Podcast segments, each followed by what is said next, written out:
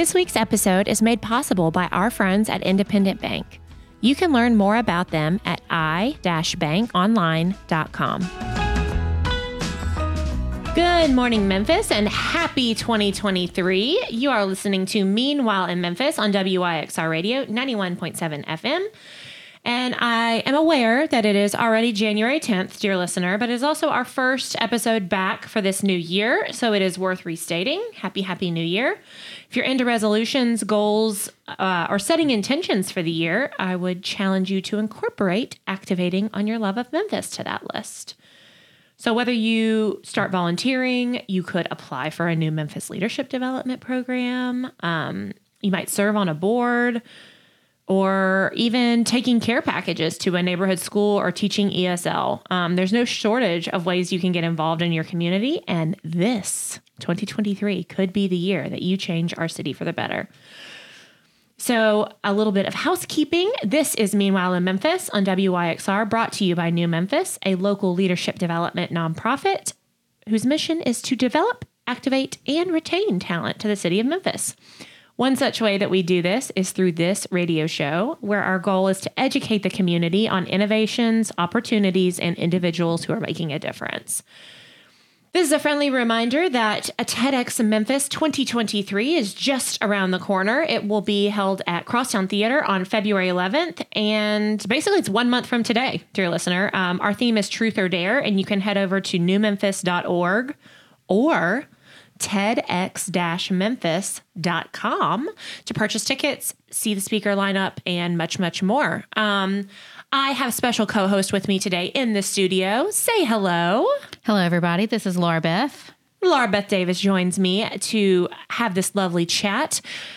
Um, and we are excited. I'm excited to have her in here because I'm still kind of getting my sea legs back being in the studio after a lovely holiday break. So oh, happy to join you. Yes. Always, always, especially uh, when we have such great partners like Tim and, um, you know, Cushman Wakefield in the studio. So very, very delighted to be here. Yes, always good. Um, I would ask your listener that if you like what you hear uh, on Meanwhile in Memphis every week on our radio show or podcast, that you give us a five star rating. Write us a glowing review wherever you listen to your podcasts.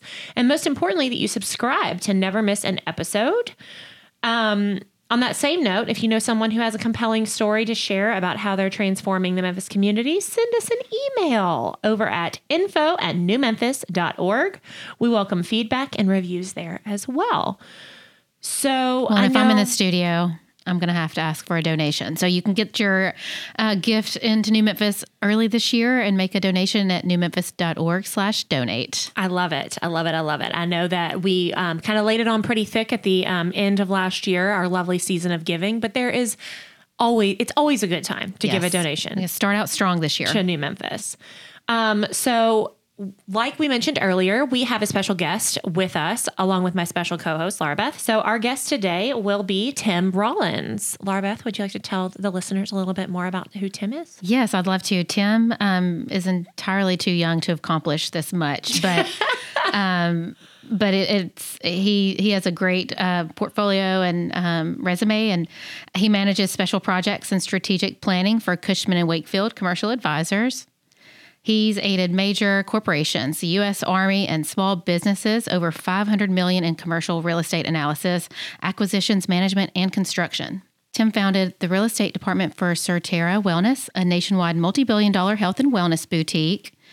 Uh, he's worked for a Fortune 500 company, and uh, he's he's a captain in the Army Engineers. He led a five-man team that oversaw 35 million in construction throughout Kabul, Afghanistan.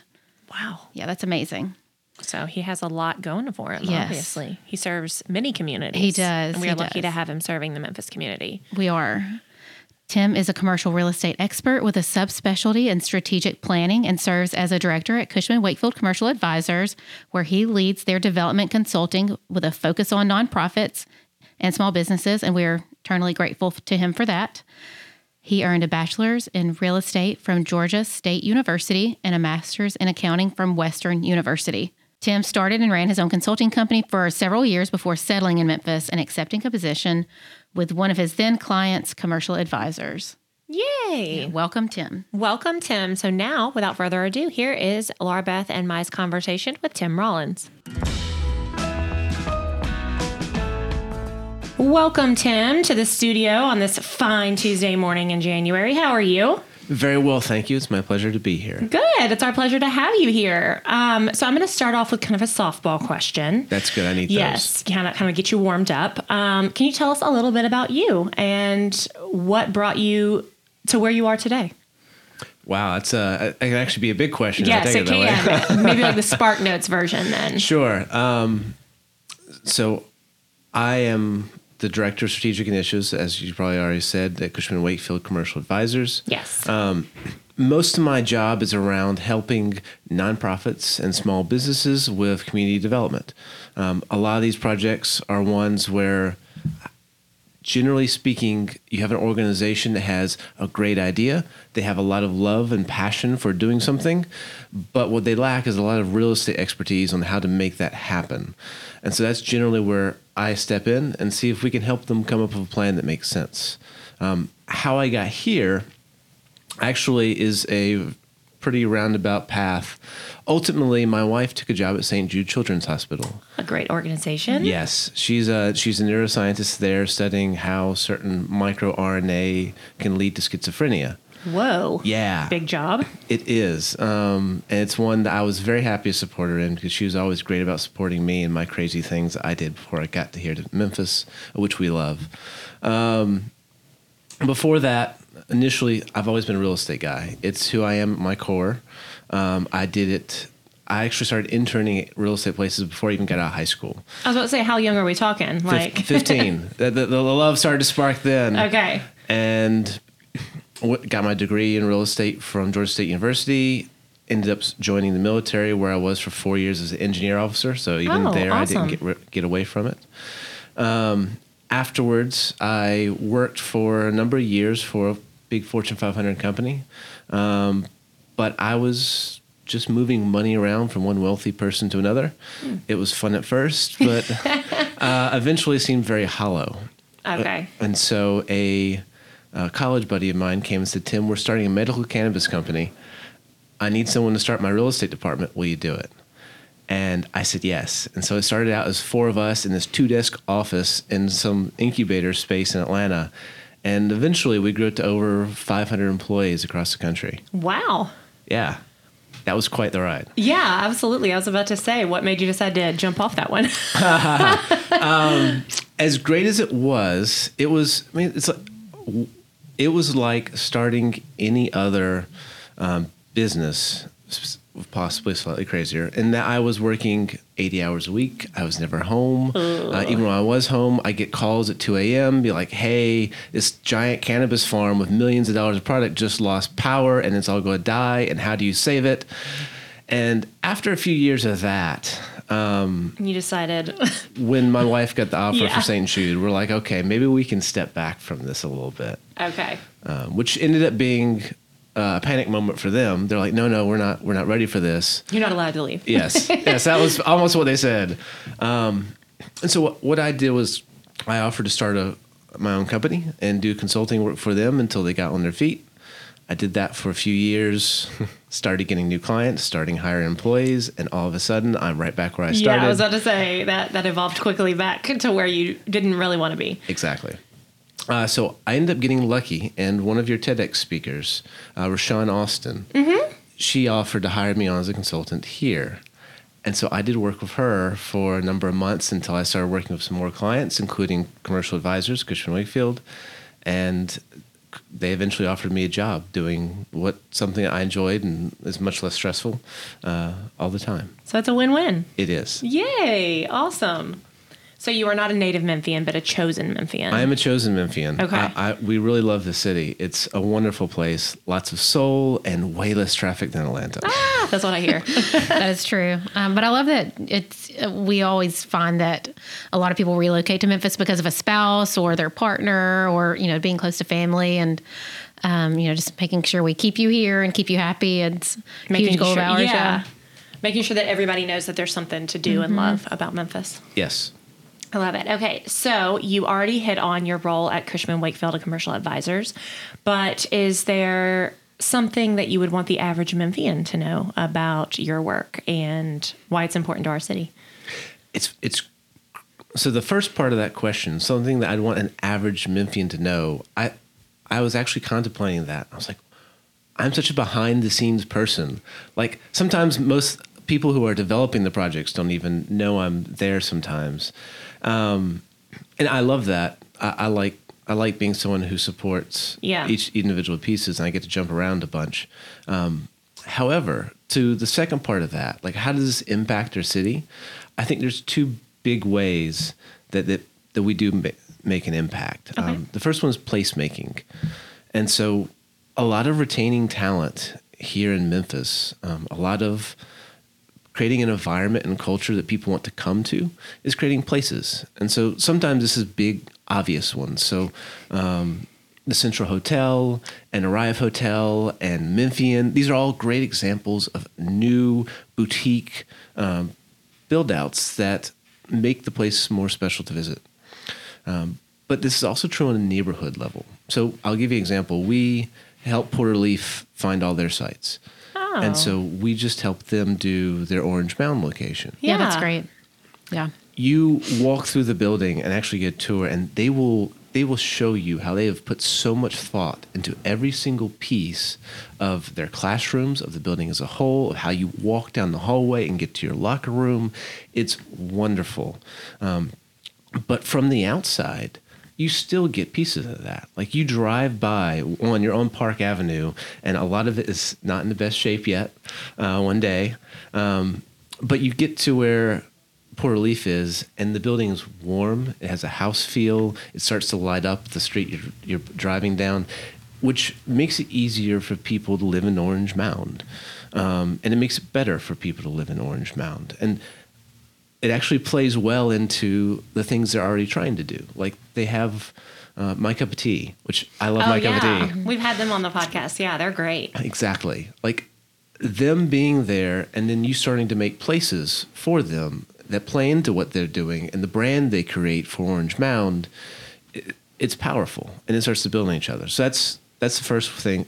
I think real estate and community development have, have a big piece.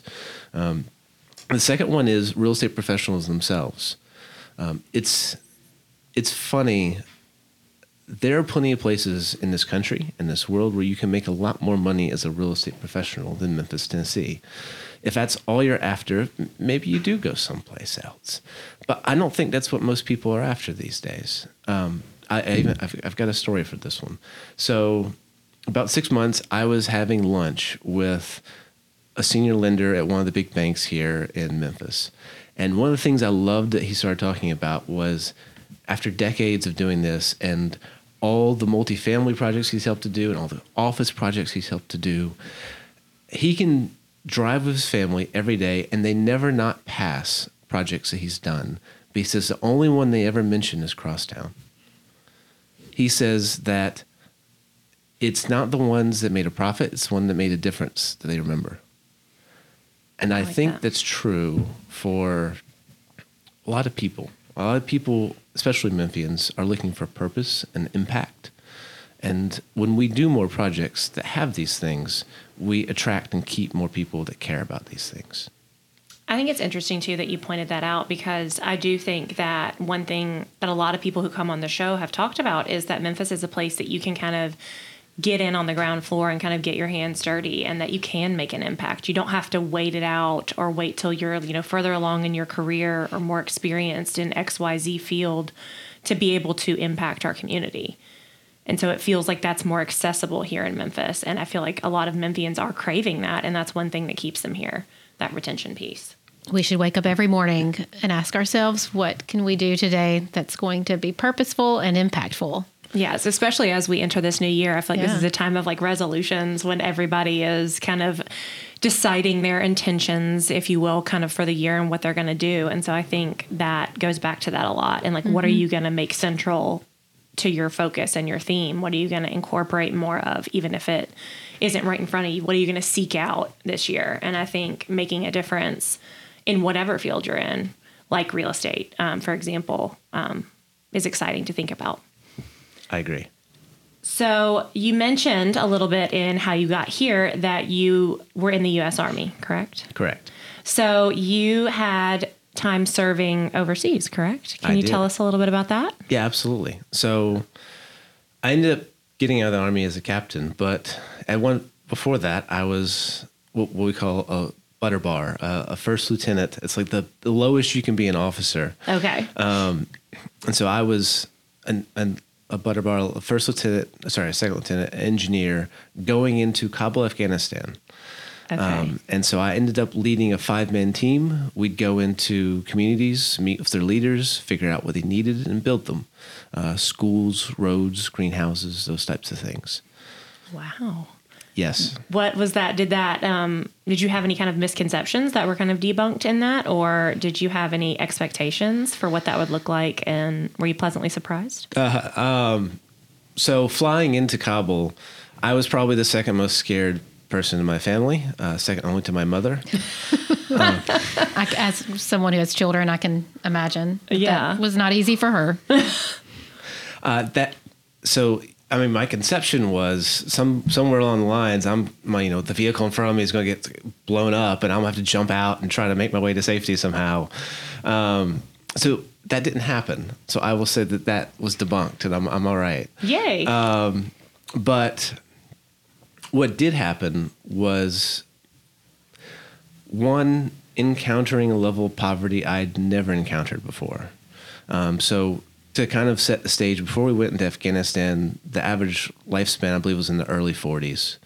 Um, infant mortality rates were the highest in the world. Literacy rates were lowest in the world.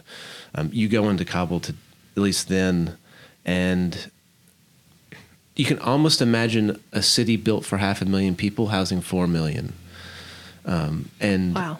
yeah, and, and so you'd trash. There was no infrastructure, so trash would just kind of pile up on the side of the street, and there was no power, so you'd see the, the like a rack of lamb. Like literally, they just skinned the, the leg of a lamb and hung it in their doorway, and they'll just cut pieces off of it for a few days. Um, and you'd see people lying in the streets or children going through the trash looking for things for their family, and so that that immediately hit me because it was it was a part of Afghanistan which I sort of intellectually knew existed, but had never seen. It's kind of that you have to get that heart and head like Exactly. to marry together. That's yeah, that would be different to know about it and then to see it Yes. and be there, boots on the ground. And so, as as scary as my job was sometimes, it was also wonderful um, because I had the great pleasure of being able to go into into these places and try to do something good for them, um, and do something that's actually helped them, made their lives better. Uh, so that's at 25. Like, how often do you get the chance to do something that impacts thousands of people? Uh, so that that was that was wonderful. I love it. Well, also thank you for your service. Right. Thank you. I volunteer with another nonprofit here in Memphis called uh, Forever Young Senior Veterans. Yeah. So we help uh, veterans over the age of 65 go on trips of honor. So I've been to DC, they've been to Normandy, Pearl Harbor. They are going back to Vietnam and things like that. So um, it's been really interesting and really rewarding for me to kind of help a generation kind of heal in that way that didn't have a lot of access to mental health um, resources back in the day when they returned home. So I very much appreciate your service. No, that's that's wonderful, uh, and thank you. It's it's also amazing the support um, that exists today for for veterans. Like the only in my in my mind, the reason that exists is because somewhere along the way, veterans were coming home and they weren't getting that support, and they they decided that they weren't going to do that for future generations, um, and it just became a part of our culture more and more. Yeah. And so I I'm I'm honored to be a part of that. I love it. Um, so you mentioned seeing kind of poverty in a level that, in, in a way specifically that you hadn't ever really encountered in a face-to-face way. But can you tell some of the lessons that you learned through your experience and how it helps to kind of inform your community involvement today? Yeah, absolutely. Um, gosh, there's, there's actually a, a number of them. I won't start with the biggest one yet. I'll actually start with a smaller one that that still kind of resonates with me. Um, the very first school we went to, they had a To keep in mind these are these aren't really big schools, even though some of the words I'm I'm will use make them sound that way. But there was a wing to the school, A wing, yes. uh, which is probably a generous way of calling it. But there was a wing to the school that had become structurally unsound, and so Okay. they couldn't hold classes there. Um, and there were thousands of kids going through school every day. One that we would think would only house, I mean, maybe a couple hundred, and they just do it in shifts and, and push it through.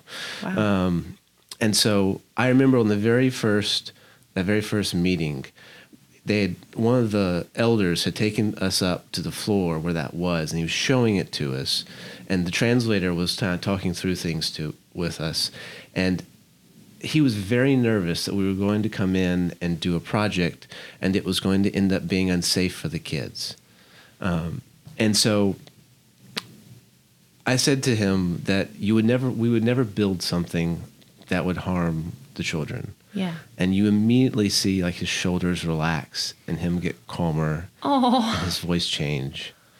Um, and that moment stuck with me. It's it stuck with me because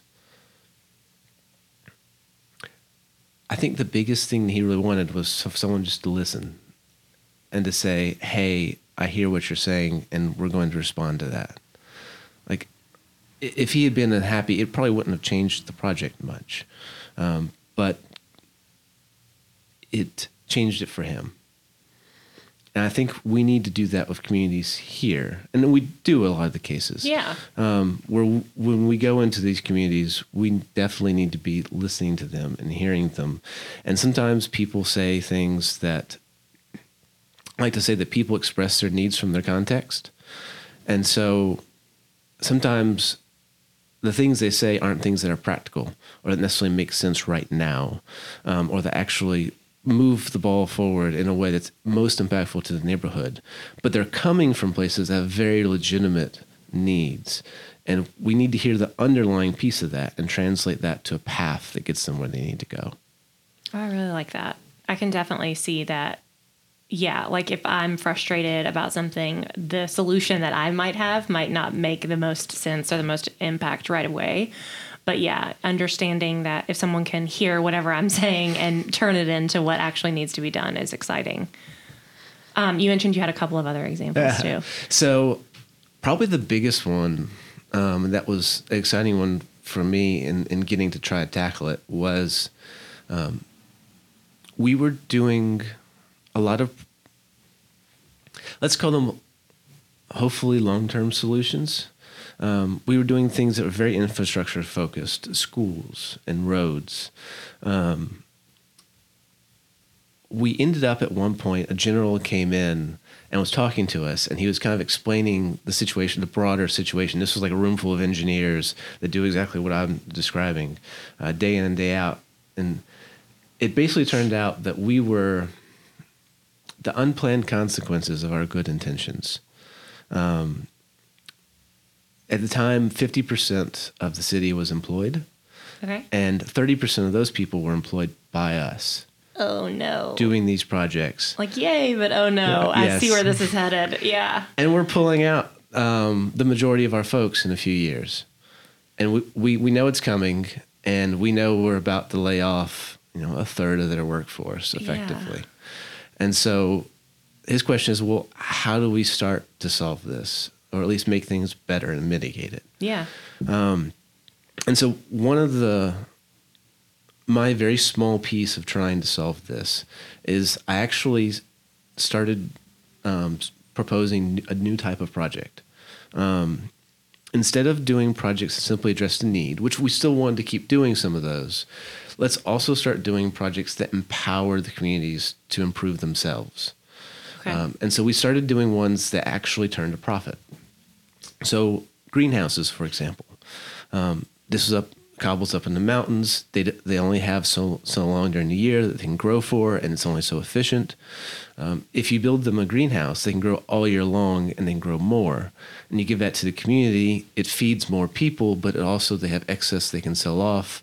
The money is produced, and because we worked with like the University of Georgia back here and some other like private citizens who volunteered their time, we designed one that they could build themselves. So it was easily replicable. Oh, I like that. Okay, yeah. And so by doing that, they could continue to build upon each thing that we did. And so we did greenhouses, we had workshops to, for like small community community manufacturing areas, and then we had uh, affordable housing. So we could do more more housing for the communities, and we actually made them like Legos, so that if a community was like, "Hey, we've got this at-risk population, we really need a place for them," you could do like a couple workshops and a couple pieces of housing, some greenhouses, and combine them all together with walls, which they have a lot of walls there, um, and and all of a sudden we've got an infrastructure for that. Interesting. So you said like as the shift, kind of the priority shifted. I mean, not completely. The priority was still needs based. Yes. But the way you went about it kind of changed. Yes. So how does that look today in Memphis for you? So I would say there's two pieces to that. Um, one is going into neighborhoods. Um, I like to say we have to be servants, not saviors. Yeah. Um, and so our role, if we're really doing the best we can, it's not coming in and just building something or just doing something.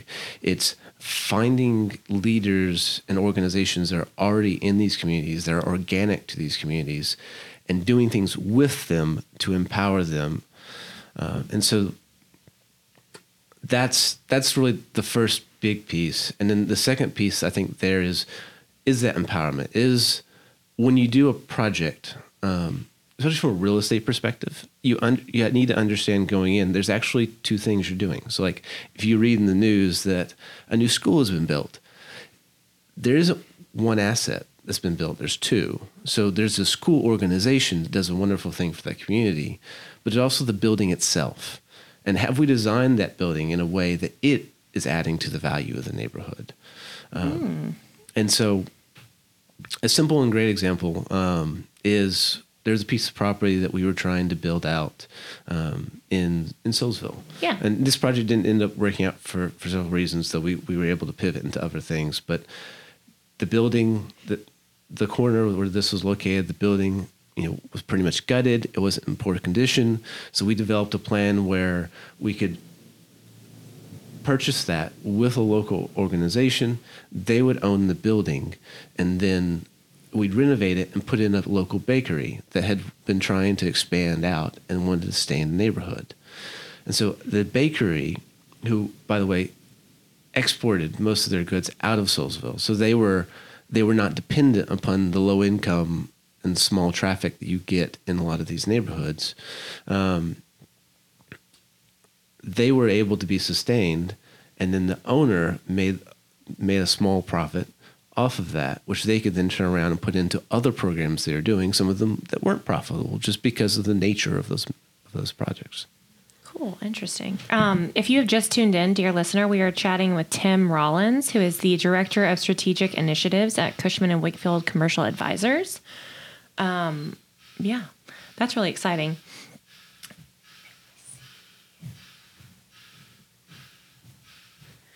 So you've hit on it a little bit earlier um, with the retention piece, but I wanted to specifically call out the kind of intersection of your work and the New Memphis mission, which is uh, how does your work help develop, activate, and or retain talent to the city of Memphis?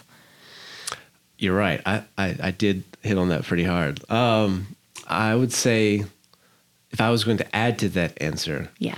um, outside of the placemaking, outside of the the inspiring people, I would say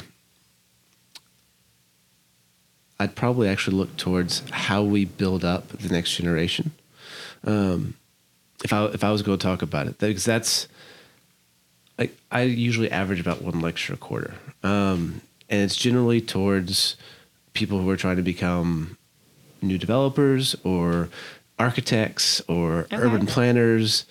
And these are always groups that are very excited, but they're rarely very excited about, oh, I'm going to build an office building someday. They're they're really excited about like how can I make a difference in my neighborhood. Um, and and the most excited ones are ones who are not just a neighborhood. It really is my neighborhood, the neighborhood I, I live in now, or the neighborhood I like, or I was born and grew up in, and I can move back to.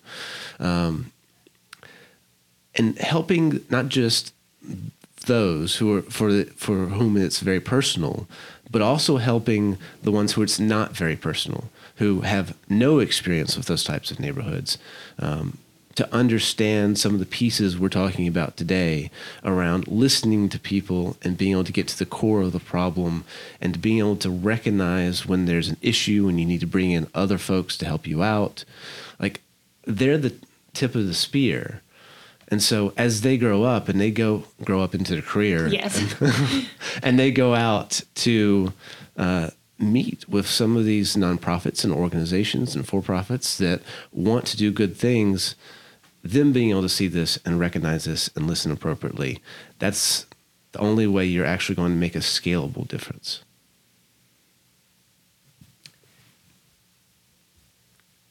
Let's see. Okay, so listening has p- played kind of like the through line to a lot of the stuff that we've talked about today. So, um, what is one way that Memphians can kind of get involved in this kind of work? Is there like a call to action that an average Memphian who wants to make an impact um, can kind of step up and try to incorporate into their 2023 resolutions? That is a very fair question. Um, on the real estate side, at least for me, it's it's hard to say, oh yes, just show up at our office. um, but what I will say is that there's two pieces. Um, one is all these great organizations that, that are out there um, that are already active, that are already trying to do wonderful things, they need volunteers and they need donations. They need people to come out. Um, but also, they need, when they have a great idea, for someone to not say, don't, no, don't do this. They need someone to say, oh, yes. If, if you have a plan for this and this makes sense and it's a measured step where you you know what you're going to accomplish and you've done enough things where you've built up to this and it makes sense for you to do this they should be they should be promoting that and supporting that. Um, and then on the organization side, um, if if you get into a point where you have bought, purchased a piece of property or you have come up with a great idea or you are trying to make a difference in your neighborhood and you have an organizational level way of doing that, um, don't think you have to do it alone. Um, be willing to ask for help. Like if you actually start go out and start to build a development team, which if you're doing development, you should, um, then inevitably, if you're building a good team, those people are going to know more and more people, and you'll build a large enough network where you end up coming up with this, the know-how you need to, to move forward. Um, I will add, by the way, a common misconception: the know-how you need to go forward doesn't isn't necessarily just the know-how you need to design a building and build a building. It's also how do you generate the plan and the pro formas and the financials to go along with all the, that fun stuff so you actually know it is sustainable in the back end, which is a very important piece. Uh, it's not enough to build it, it has to last. Oh, okay, yeah. So I heard the call to action is to be able to kind of show up and ask those hard questions of people to make sure that, you know, I feel like so I would call it being devil's advocate. I feel like that's something that I enjoy doing like in a meeting and being like, "Well, have you done this? Is what about that? What if this happens? What about that? We tried this before and this happened. And so how are we going to solve for X?" and things like that. So being really actively engaged in your community and being able to speak up, but then also knowing when to ask for help and kind of banding together. Is that right? Yes. Okay. I, I would I would love all that. Uh, that would make my job so much easier. Can I go back for a second? Yeah. Remind me again, how long have you been in Memphis? I've been in Memphis for five years. I've been working in Memphis for three. Okay. I feel like you've accomplished a lot in terms of service to the city in a short period of time. Well, thank you. Yeah. Thank you. I'm curious, speaking of that, like what what do you think your greatest accomplishment of 2022 was? Oh, so this is this is an interesting one because you know the twin side of that is what's the biggest challenge and Yeah. that's always the easier one to answer because you immediately think of oh this is all the things that went wrong this year and i had to try to fix Yeah. um, as a company i'd love to talk at some point more about like the good things we do as a company but Yeah. as as a company on the positive piece um, one of the things that stood out when I first asked this question wasn't actually the biggest accomplishment. It was just one I thought was really nice. And that was, um, we give 10% of everything we make to charities. So we have a foundation that we, we use to go out and try to do focused good. And I will say, um, Commercial Advisor supports our educator engagement work. We have a program for teachers in their first through third years. And um, so I think education may have been one of your focuses this year. Yes. Or in 2022, still Ed- living in the past. No, it's okay. Uh, education is actually yes, that is one of the key focuses of the foundation uh, every year. It's it's very important to us. Um, but this year, one of the things we changed is we started focusing in uh, more on individual organizations, especially ones that distributed those dollars out to wider impact. And so, like Slingshot Memphis, New Yeah. Memphis, like a lot of these wonderful organizations out there that are focused on measurable impacts that that touch other organizations. Um, which, by the way, is another one of my key criteria when I start talking about community development is partnerships you don't want a development that stands alone. You want a development that solves multiple problems at once. Um, and so I generally try to look for ways that you can have one project that solves multiple things and brings in multiple people. That makes sense. Okay. I could go off on a tangent on that. I'll stop. uh, but yes, we I've loved the focus that we've brought to this year with those organizations, and then we've also tied a lot of our giving to having to be involved um, on a company level. Whereas bef- before, we always had a criteria you had to be involved at least on a personal level. That's neat. Wow. Okay, so you already hit a little bit, but you knew I was coming for the biggest challenge. So, how are you kind of remedying whatever frustrations happened in 2022 to kind of remedy those opportunities? That's what we like to call them here at New Memphis. We like to call them opportunities because every challenge is just an opportunity to kind of level up and be greater. So, how are you kind of pivoting for those opportunities in 2023? Yeah, so that's that's been interesting this year. Um, development has taken a hit because construction prices have gone up, interest rates have gone up. A lot of things are harder to do than they just were the year before. Yeah. Um, and so on the for-profit side, you're seeing this, you know, pretty much immediately. Um, some things that are going forward that have very strong fundamentals are still going forward, but a lot of like industrial development that we've seen the biggest booms ever the past few years have pretty much stopped. Um, not in a bad way. We- Okay. We, still have plenty of. We've, we've built so much, and we still have so much in the pipeline. We're doing just fine. Okay. Um, but people are putting the brakes on because they know they kind of they read the writing on the wall. Yeah. On the on the nonprofit side, this is true too. I mean, in some ways, it's true more than ever because these are the tightest projects to do. Yes. Um, very little margin. Yes. we're, we're used to that. Very tight margins. Doing the most. We're, we like to pinch those pennies till they scream. That's it. yep. so yeah it hit hardest actually and then for me at least for in spring of this year where i had one project that was seeing like 15% increases in costs which they hadn't planned for and so we were having to retool there but i had another one that was seeing it much harder to the point where the, not only were the construction rates and interest rates making it hard to do the project at all but because those things were rising one of their grant applications was actually canceled altogether. So the grant money that had been set aside for projects like this ended up getting funneled back to previously funded projects just to keep them afloat. Yikes. And so That's it- hard. Yeah. yeah.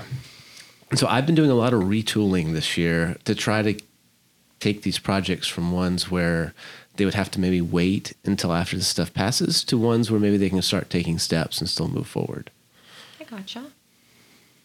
Um, what is a project that you're excited about for the rest of 2023? Is there something that you kind of have your eye on that is maybe your white whale, so to speak? I don't know about white whale. I do have I do have a couple of them that I'd love to see cross the finish line. Um, I've got a a clinic down in South Memphis, which I've been working on for the past year to get them to a, a great plan that they can move forward with. Um, that would triple the amount of people that they help right now. Uh, I would love to see that happen. Um, that I've got a I'm doing I'm helping a client try to do workforce uh, uh, training center, um, which would be a big expansion to the existing space. I'd love to see that move forward. Um, so if we're talking white whales, the one that I'd really like to see work, but is really getting challenged now, um, is is actually a mixed use project in Soulsville. I I love Soulsville, by the way. It is my favorite neighborhood. I'm sorry to all the other neighborhoods because they're, they're wonderful sorry, too. not sorry. uh, they are absolutely wonderful too, including the one I live in. Uh, but Soulsville is just such a fascinating and wonderful neighborhood. Story on every street corner, um, and so one of the organizations I'm working with down there is South Memphis Alliance. They do amazing work, um, but I'm all. They would love to build out a site across the street to do like community theater and affordable housing and be able to house some of the nonprofits who want to move into the neighborhood and, and all sorts of things. Um, it's it's not a crazy project. In fact, if you'd asked me 12 months ago, I would say that it was an extremely reasonable project. And it's just today, it's it's a little hard to, to move forward. And so we're fi- trying to find that way to make it all click. And I'd love to see that happen. I think those are exciting projects. I think Souls, Soulsville is fantastic too, and um, like the history and you know just it's really um, you know I've, I've, when people don't go through and visit and you know if you're local to Memphis and you're not checking out you know your neighborhoods that are you know near us um, or near you uh, you know like get out there explore people There's always something to do. but we'll keep our eyes peeled for those projects because they sound really exciting Sorry, the one before almost just made it worse. You just So- need a bowl. Of, you need a bowl of cough drops right here because I am not sick, but I feel it coming every once in a while. Maybe just I don't Yeah. know. Okay. Let it out. Sorry. Sorry, Henry. You're going to have to edit that out. Okay. So, one, um, you mentioned that you wanted to chat a little bit about commercial advisors. So, here's your opportunity. Dear listener, turn up the dial. I don't know I about can all add to it too if you need me to. Just I, I did just want to I don't want to make it the conversation all about me just because I'm part of such a great team. Like so th- the reason that I ended up getting the consulting gig with uh, commercial advisors to start with that led to the employment offer was uh, at the time they had something called community advisors which was a- like an offshoot of commercial advisors its only purpose was to serve nonprofits and do community type work um, it was uh, let's just say it was not profitable they, they they worked very hard to break even every year they gave it a shot though, and that's what yes, that matters. Yeah. counts. uh, yeah, well, so and and- and their main, in fairness to the organization and to community advisors, their main goal was helping people, uh, not not necessarily making a bunch of money, but they were you know they were trying. Well, we to know we do all know that they could. do do a great job of helping all of all of us nonprofits all across Memphis. So Yes. yeah, pretty So at the time, their lead, the leader of that um, that branch was Greg Spilliards, and so Oh, yes, yes. And so Rashawn introduced Greg and I, um, and we started talking. And he got excited about some of the projects I wanted to do, and I got excited about some of the projects that he wanted to do. And that's how I ended up meeting uh, Larry Jensen, who at the time was the CEO and is still the founder. Um, and it sort of kind of spiraled from there, uh, or rolled up from there. Positive Spiraled in a good way. Yes. Spiraled in a good way. There you go. Um, but one of the things I loved was one of the things I think it showcases what kind of organization it was is when Larry Jensen decided, "Hey, I'm I'm going to kind of pass the buck, pass on the baton. I'm going to move where I'm just a broker and, and, and sort of over the board." Um, they ended up bringing on Greg to be the CEO, and I think it says something about a company that they take probably one of the least profitable departments and they choose the person who's running it because he cares more about people than profits. And it there is no community advisors today. Um, that organization, that piece of our organization, no longer exists, except for the fact that it weaves itself throughout all of our organization. Um, and you, you see it this year and, and every year from the big projects like St. Jude and working with Shelby Farms to the small ones like South Memphis Alliance or Porter-Leath. Um, and going to work every day and being able to work with type people who, for them, it, that's important. Uh, it's the best company I've ever worked for. I love that it kind of quote unquote went away, I guess, in that way, but at the same time, it basically just It was stopped. absorbed. Yeah, it just It was stopped being separate. Is essentially Yeah. what it is. It just Yes. like yeah, yeah, it just got absorbed into what everybody does all the time. It's a great culture to um, be part of. Absolutely. I, I agree. Okay, so one question that we ask all of our guests is, dun, dun, dun, dun, what does it mean to you to be a Memphian? So, I'm a born and raised Atlantan Okay. originally. Originally, I'm Memphian now. Go Um, Falcons. yes. I'm a Falcons fan. So Oh, there you go. See, that's nice. Uh, even if they, they keep dropping the ball at the end. we can have a No, sidebar yeah, conversation. no fair weather fans here. So I loved growing up and living in Atlanta. Um, I loved it as a city, and I promise it's coming back to Memphis. Um, but it's such a large city, and it's grown so much, it has so much momentum that having an impact and being a part of Atlanta is very difficult. Um, you you kind of just fade into the background in some ways. Yeah, can so- we get swallowed up? yeah. Uh, here in Memphis, while that's easy enough to do if that's what you want, yeah, it's not necessary. This is a small town in a big city. Um, you know, it's easy to get tied into it if you really fight for it, um, and it's easy to have easier, like easy, relatively speaking, to have an impact here, and a larger one, um, and not only that, but I've found that the people of Memphis have a very distinctive personality that seems to sync well with my own. And the places here have a personality that we actually seem to cherish and to try to grow rather than to grow over. And I love that. Um, I also like being able to get to work in 20 minutes. Um, that's nice too. a nice thing to have. yes. Okay, so now it is time for some of our listeners' favorite uh, segments, which is our lightning round. Oh, Are you ready? Okay, let's I did. do it. I did not send these questions to you in advance, so Oh, no. yes, I know. Get excited. Okay, if you had not gone into the army, which other branch would you have chosen?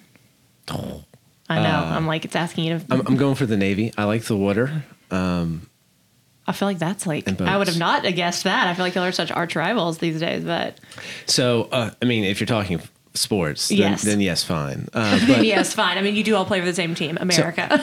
yes, yeah, we all we all play for the same team, which is why the next thing I'm I'm about to say are not actually hits on any of these organizations, but the Marines always had more of a brainwashed feel to them, which they're wonderful people. My one of my closest friends, anyway. Um, yeah, we I, I actually won't send that to him. Um, I- so the, the Marines weren't quite the right fit for me. Air Force was a little too lax, and uh, they weren't doing fun things to me. I have uh, Loop-de-loops I have a sister-in-law and two brother-in-law brothers-in-law in the Air Force, a cousin in the Air Force, two cousins in the Air Force, One of my but also have some in the Navy Marines. Yes. My My, granddad- dad was in the Navy. My granddad was Navy. Uh, I have a friend who's an Army wife, and her dad was a Marine. Uh, so Kelsey Joe, this one's for you. But her dad, before they got married, said that Army stood for "Ain't ready to be a Marine yet." That's that's okay. I've I've got a few Marine jokes. The I little won't quite- I won't rivalries quite are always so funny to me, though. It is, but it's like it's like brothers. Yeah. Um, you just pick on them because you can. Yes. Oh gosh, I'm trying to remember the name of the battle. There was. Bat, I'm gonna get so wrong. It starts with a C. It's a battle of like Chesapeake or or Chapulca, something like that. It was down in Mexico during like the War of 1812. It is the craziest battle if you ever read about it. Like you will find like USS. I, I, I promise you, like U.S. Grant was actually on the top of a tower, like firing down upon people as they tried to charge in. Like it, it was, it was crazy. It's crazy how many people you'd recognize their name from being participating in this battle. But one of the big things I always remembered is um, there was a point in the battle where they were trying to take the fort on top of the hill, and they'd gotten to the point where the engineers, the sappers, so my guys, they had gone in and they had gotten to it where they could get people into the hall, into the actual fort, and it was the Marines charged in, And over the course of their charge and taking the fort, they lost like nine out of 10 people. Like it was crazy. They just wouldn't stop. No matter what happened, the Marines kept going in. And the funny thing about it to me is when they charged, it was Army soldiers that were charging behind them and next to them. Um, and so, yes, on the one hand, we make fun of each other all the time, but on the other, we're brothers. Yeah. Um, it's family. And today, that actually that battle is commemorated in the Marine song, "The Halls of Montezuma," Oh, is one of the first lines, uh, and so it's Oh, just remembered. yeah. Okay. Yeah. So their their song actually also ties to one we fought together. Oh, I love that. Yeah, that makes it's me nice. excited. Okay, this is still a little bit uh, service related. What is your favorite or your most recommended, if you don't have a favorite? MRE? Oh my, um, that's a good one. Wow, it's it's been a while. I think the ravioli was my favorite one. Okay. Um, I was about to say maybe you wouldn't jump straight to favorite, but the most recommended, you were the most excited if you got this. Oh, so back when I was in, like you would eventually break down into like what you got into the small pieces. So like the worst one, by the way, was the breakfast one. You never wanted to get the omelet. That was that was not good. Okay. But uh, you started to like prioritize. Like this one has the best candy, but this one has the best sides, and this one has the best entree. I want to say the ravioli had the best, like for me, the best like all overall. okay. So at one at some point or another, you would get down to like the the rejects of all the MREs, and that would be one meal. And that was like the least exciting, like all the little pieces that you had left out of all the other Yes. ones. yes. Um, yeah, because the first thing that most soldiers will do is they'll they'll cut them open and they'll like, um, it's the actual term is not appropriate. So I'm trying to figure out they we we tear them into little pieces and take all the stuff we like the best and like we prioritize when we're going to eat them. ah, okay. Yes. Um, so changing gears a little bit, what is the song that is stuck in your head today? Hold on, I got it. I got it. It's by Bonnie Raitt. Um, it's I can't make you love me. Oh, that's a little depressing for the new year. Come on, let's. Uh, You got to pep but that it is up a good little one. bit. That is a good one. So Uh, I, I, I wish I could say that the the second one that was stuck in my head was a good was even better, but it's it's colder weather. Well, you know, We are in January, Yes. so we've got that going for Yes. us. I think that- I It- think it that is on fits. brand. It's just That's a little it. dreary. yeah, I think it fits. Your favorite way to p- get plugged in in Memphis? So I like your newsletters that you send out. Yay! every week. That's Thank nice. you. I'll pat myself on the back for that yeah, one. you should. Yay. Yeah. Uh, so that that's nice. And uh, was it I love 901? I, Yes. I, I go on their blog for like what to do for the weekend. That's, Okay. that's good. They're in Mem- Awesome. yeah, part of Memphis Travel and Tourism. Yes, they do. I love Memphis, and then Choose 901. Everybody, we love them all. Uh, best barbecue place in Memphis. Good. Oh, that's um, overall the best ones I would say is, is Central. Okay. Um, but like depending on what you like, you might like to go to other places. So like I think the barbecue spaghetti at the barbecue shop is better than the other place. I would snap if I could snap my fingers, but I don't think that would. You Yeah. could hear that. I'm with you on the barbecue shop. Yes, the barbecue shop. Okay. And then uh, my last one is why should our listeners come to TEDx Memphis 2023? Oh man, I mean you've got a great lineup this year. We do have a great lineup. It's going to be good. So I I would I would think that you'll one I think if if the speakers do a good job of speak, sticking onto like your brand, the Truth or Dare thing, I think that could be a lot of fun. Um, and two, uh, I'm gonna plug Rashawn. She's a wonderful person to hear speak. Uh, one because she's very passionate and knowledgeable, um, and and two just because she has a wonderful presence when you, you hear her. So I definitely think people should show up for her. So she's worth the price of admission right there, I would say ladies and gents. Okay. Awesome. So I think that was all of my questions for today. Do you do you have a 2023 resolution? Are you are you all about resolutions or are you kind of like me? So it's funny. I'm actually the one um, responsible in my organization for making sure all the teams and, and the company as a whole sets goals. Uh, so, but the, the the challenge of that is once I start setting like 15 teams goals, uh, I inevitably get behind on setting my own. And so that was coming, but it's not quite here yet. How many goals? Uh, you have me wondering. I have questions now. I might not have before. Like, do you have different goals, like a number per department, or is it like you're like, oh, we're gonna have three to five goals this year? So I let they set it by priority, but I you're not allowed to have more than seven. Okay. That seems yeah, because more Realistic. than that is not. You should have at least. Then you're not focusing on anything. exactly. when You should have everything's a priority, nothing's a priority. That's Yes. it. So you should have three to seven, and pref- and preferably they all break down into quarterly goals that you guys can follow and track. Thank you for that. Yes, Yes, I- I, need to I'm get my life that. together. It's already mid January, Yeah. and I feel like I need to, you know, subdivide my my goals accordingly. I'm, I feel prepared now, though. Thank yeah. you. Thank you. Good. Um, thank you so much for joining us today, Tim. It's been a delight, and I have loved hearing about the kind of similarities and the nuances between community involvement in other countries, and also how we can kind of incorporate that into being developed and activated like Memphians here, and making sure we're kind of getting out into our community, rolling our sleeves up. Absolutely. This has been a pleasure. I've, thank you for having me. Absolutely, I yeah. know. Yeah, I wanted to say thank you to um, Memphis is lucky to have you and um, your wife. What is her name? Because I need to know her name. Kristen. Kristen. Well, thank you, and Kristen, for all yeah. you do over at St. Jude. Yeah. Um, and we're, of course, grateful to Commercial Advisors. They support the new Memphis mission and, um, And our Stride program. yes, and our educator retention Yes. program, also TEDx Memphis, too. So community outreach as well, um, which y'all do a lot of great um, outreach as well. And all the nonprofits in Memphis are uh, very luck- lucky to work with you, too. Well, thank you. All righty. Bye. What a fun episode, Laura Beth. Thank you so much for being in the studio with me today. Yes, thank you for having me. I'm always happy to um, to join you. So much fun. And I got to learn more about uh, Cushman Wakefield Commercial Advisors and what they do for our community. I I knew that they had seen their name as sponsors around some of our stuff and a lot of other stuff in the community, but I would I did not realize that the robust foundation that they had. Um, They do, which is yes. really exciting to kind of learn more about. Um, and then, of course, I'm always a sucker for an for a veteran, so Mm-hmm. um, really love to hear about all of his army service and the ways that he incorporates his experiences into making sure that our community here in Memphis is thriving. Yes, I, I agree. It was so great.